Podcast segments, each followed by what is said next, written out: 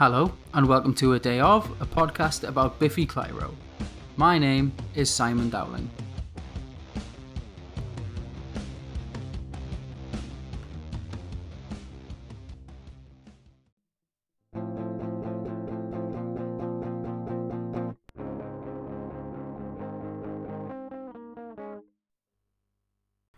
Now, I've not yet at all, I think, mentioned Frightened Rabbit. I, if I'm honest, find it hard to, as I'm still absolutely heartbroken. Not at all that I think this song sounds like Rabbit, but there are chord phrasings used here that remind me a lot of the way that Scott put together sounds on his guitar, particularly the Modern Leper, which Biffy went on to cover, and then the thematic similarities, I guess, of, of missing limbs.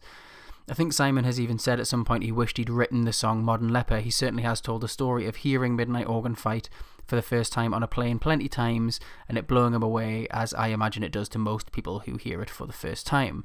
Opening with guitar and vocals for one phrase before the straight drums drop in, giving this simple power poppy but with a bite verse a really lovely drive. Then we get a clean guitar playing these little inviting phrases as the drums drop down to just clear snare hits on the beat before thumping up to the chorus. Similar chord phrasing to the verse is used in the chorus with the high notes modulating slightly to add to the harmony of the vocals. Again, it's that simple structure kind of pulled out of pocket, for example. We repeat the verse again, but the clean guitar section is this time accompanied by overdriven chords. The drums also keep the full sound from the verse. There's no need to thump back into the chorus when you're already on that same level.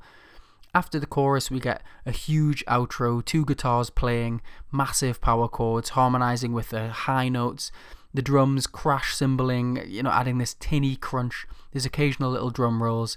This again, a simple structure. It ends, but with just a single note sustained and feedbacking out.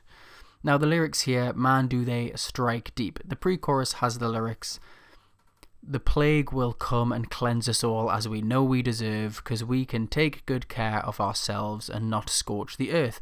I mean, the plague has come and it certainly hasn't been fucking cleansing. And and can we take good care of ourselves? No, we fucking can't. There's a, clearly a climate crisis imagery here.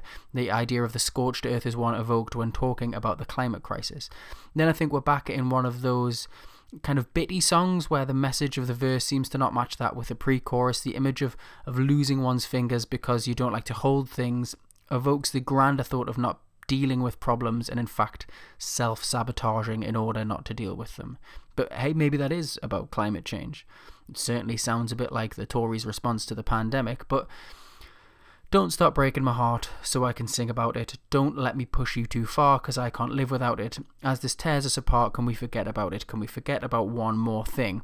That is Simon all over. He handles his crisis through singing about it. It is it's his coping mechanism along with, you know, stoicism, transcendental meditation, etc.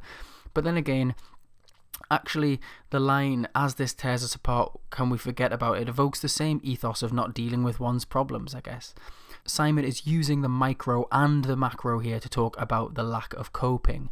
The micro being cutting off one's fingers personally the macro being not dealing with the climate crisis probably I'm just going to ignore the outro lyrics because I can't make them fit my idea. So, you know, classic me. I, I love fingers and toes, and well, I love Frightened Rabbit. One of my favourite tattoos is of the Frightened Rabbit heart drawn by Scott. Uh, my other favourite tattoo is a dove drawn by my grandma. Um, I'm not going to talk about Scott because, well, I'll not be able to handle it, and I miss you, man.